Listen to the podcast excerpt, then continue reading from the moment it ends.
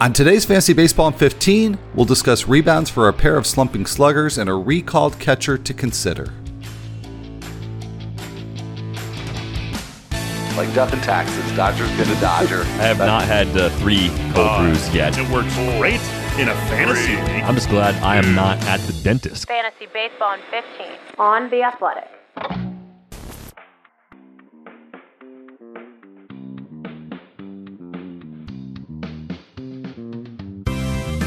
Welcome to Fantasy Baseball in 15 for Thursday, June 3rd, presented by Topps. Check out Topps Project 70, celebrating 70 years of Topps baseball cards. I'm Al Melchior. I'm here with Michael Beller. And Michael, we've got the Stock Watch coming up today. Some interesting names there moving up and down. Some interesting streamers for today. So we got a lot to get to here, but let's start where we always do with the news and notes. And Steven Strasburg back on the IL this time with a neck strain. So we discussed this situation within the last couple of episodes.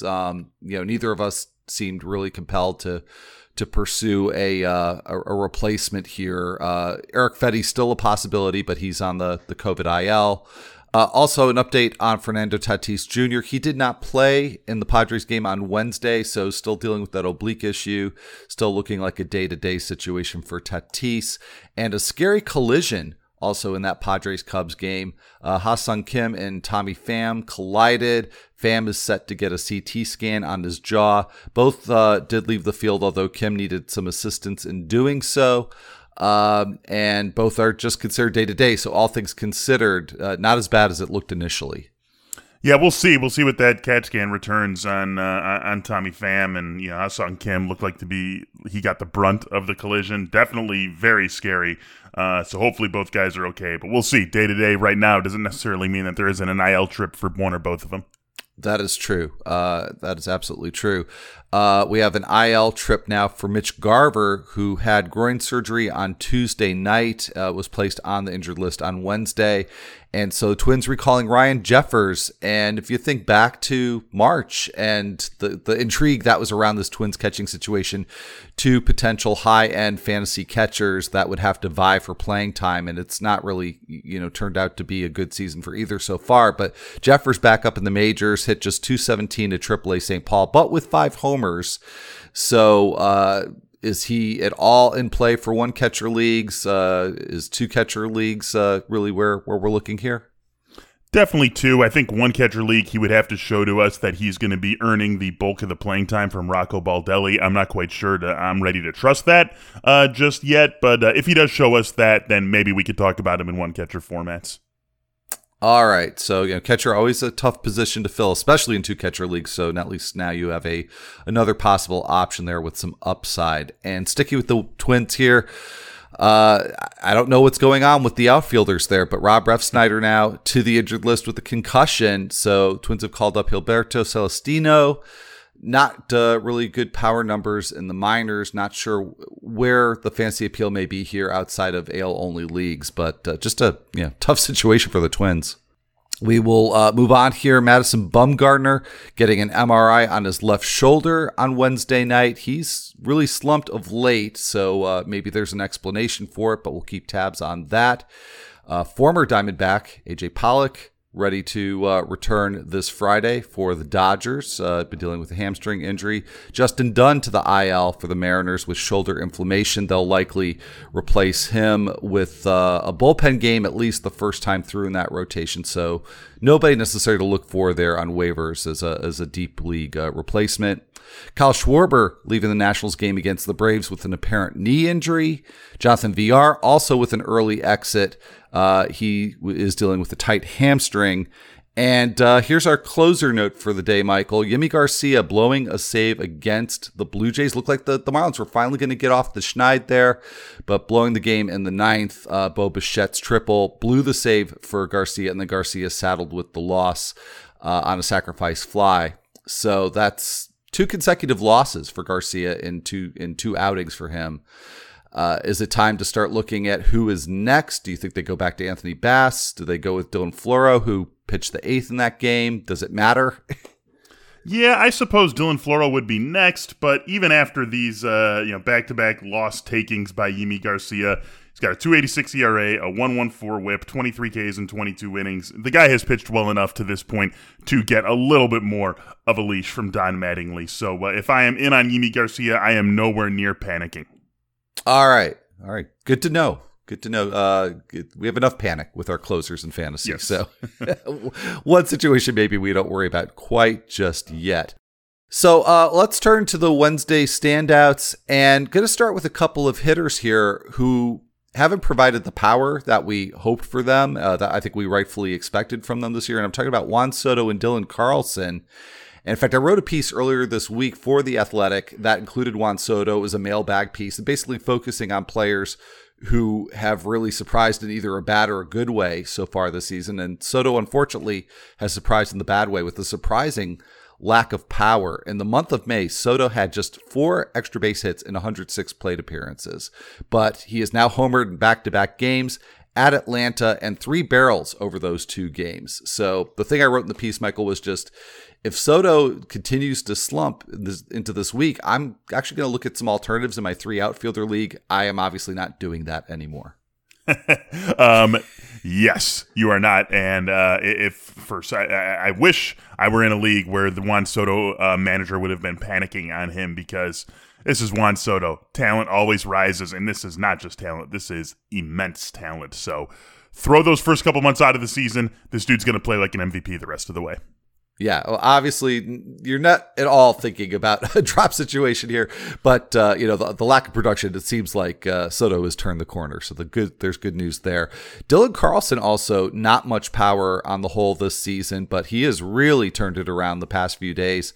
On Wednesday night, 2 for 4. With his 6th homer of the season against the Dodgers. So now his last 4 games, he has 3 homers, and he's 7 for 16 with a couple of barrels there. So his barrel rate now is just now peaking above 3%, which is not good. He's, even with this little mini hot streak, he is 99th out of 121 qualified batters in terms of barrel rate. So which do you wait at this point, Michael? The short-term power outburst that kind of confirms what our expectations were coming into the season, or the bigger picture at this point? You know, I still look at the positive, especially since the positive is more recent. And I don't say that from a recency bias standpoint. I say it from a young player finding his sea legs in the majors standpoint. Dylan Carlson is a very talented, big-time pedigree sort of guy. You know, we shouldn't be surprised if guys need some adjustment period to the majors. So I feel pretty good about Dylan Carlson from this point forward. And hey, the Cardinals got a little silver lining after giving up 11 runs in the first inning to the Dodgers yesterday. Yeah, that's the thing. This is the player I picked from that game, from the team that didn't score a lot of runs.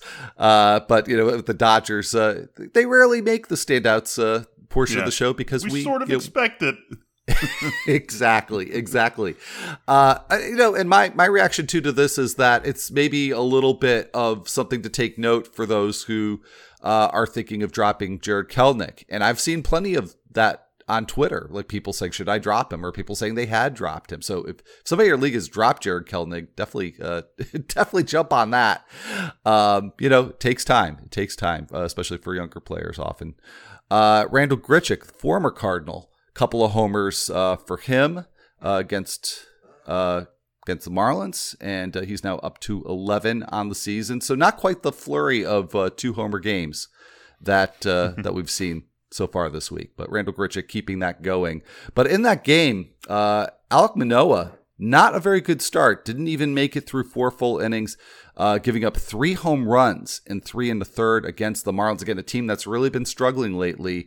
I think we could put this in the same basket with Jared Kelenic or Dylan Carlson, that, it's not going to be a spotless season for Alek Manoah. You've got to expect these bumps in the road. Absolutely. 100%. You look at what he did in AAA, you look at what he did in his first start of the season against the Yankees, and that's really what you lean on more than this. No one just comes up to the majors and breezes right through. I guess we could point to Juan Soto when he first came up, but this is a very hard game to play. It only gets harder as you go up to the highest level in the sport. So I am not at all worried or anything about Alek Manoah. You can maybe raise your eyebrows at the fact that this came against the Marlins, but those are professional hitters too. So move on, and we'll be happy with it, or we'll be looking forward to his next start. Don't care who it's against. All right, fair enough. Framber Valdez looking good back in the Astros rotation. 7 innings, 10 strikeouts, just 1 run allowed against the Red Sox. So again, I think maybe a case of just confirming high expectations that many of us had for him. But on the other side of that game, Nick Pivetta, 6 innings, just 2 runs allowed, 9 strikeouts for him. And I'm kind of getting past the skepticism. He's been pretty solid all year long.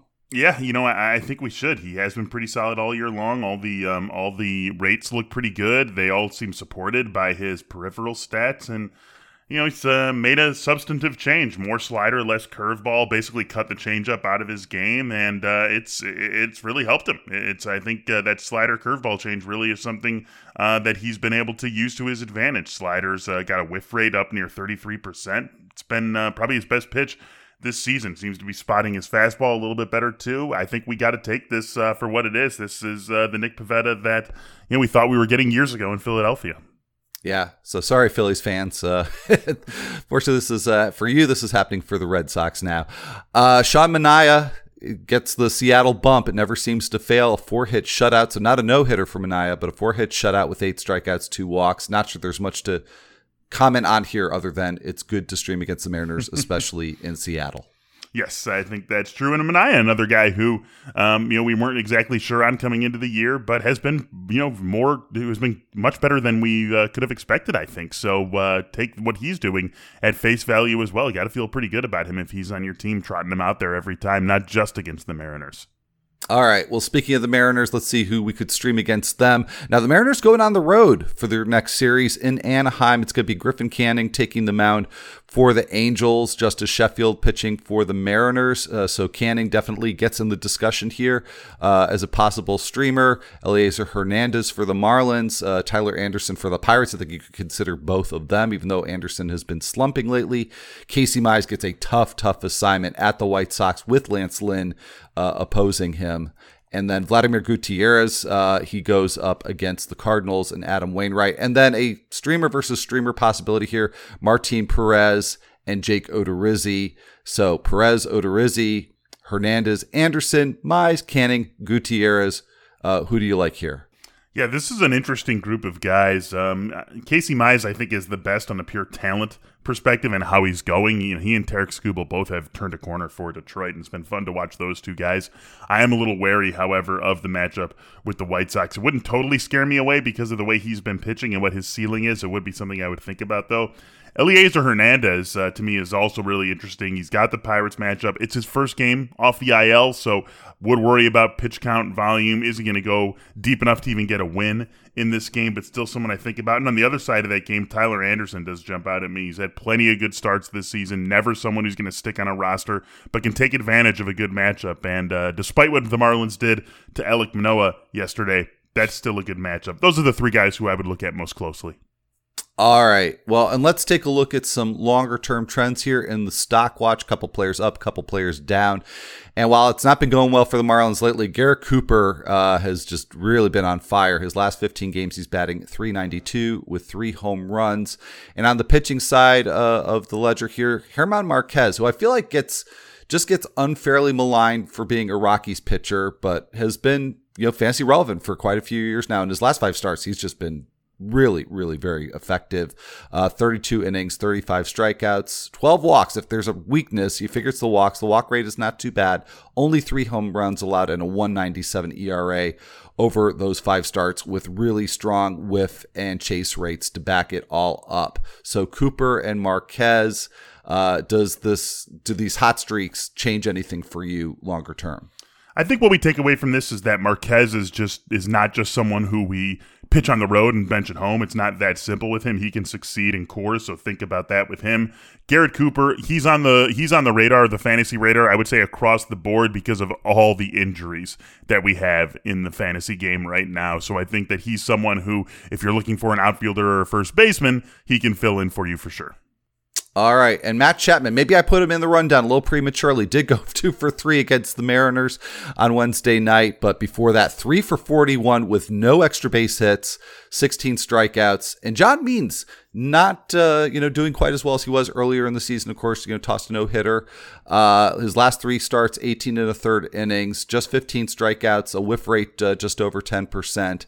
Only 3 walks, which is good, but 6 home runs, which is very surprising to see from John Means. So has his status changed maybe from being, an automatic rotation staple to maybe looking more at the matchups now? I don't know necessarily about that. This feels like a short-term downturn for him. His last 3 starts have been against Tampa, Minnesota, and the White Sox. 3 very tough assignments. And it's not to say that he can't succeed in those tough assignments, but we're not going to knock him completely because of struggling in those games. Still getting strikeouts, so I'm not totally running away from him here.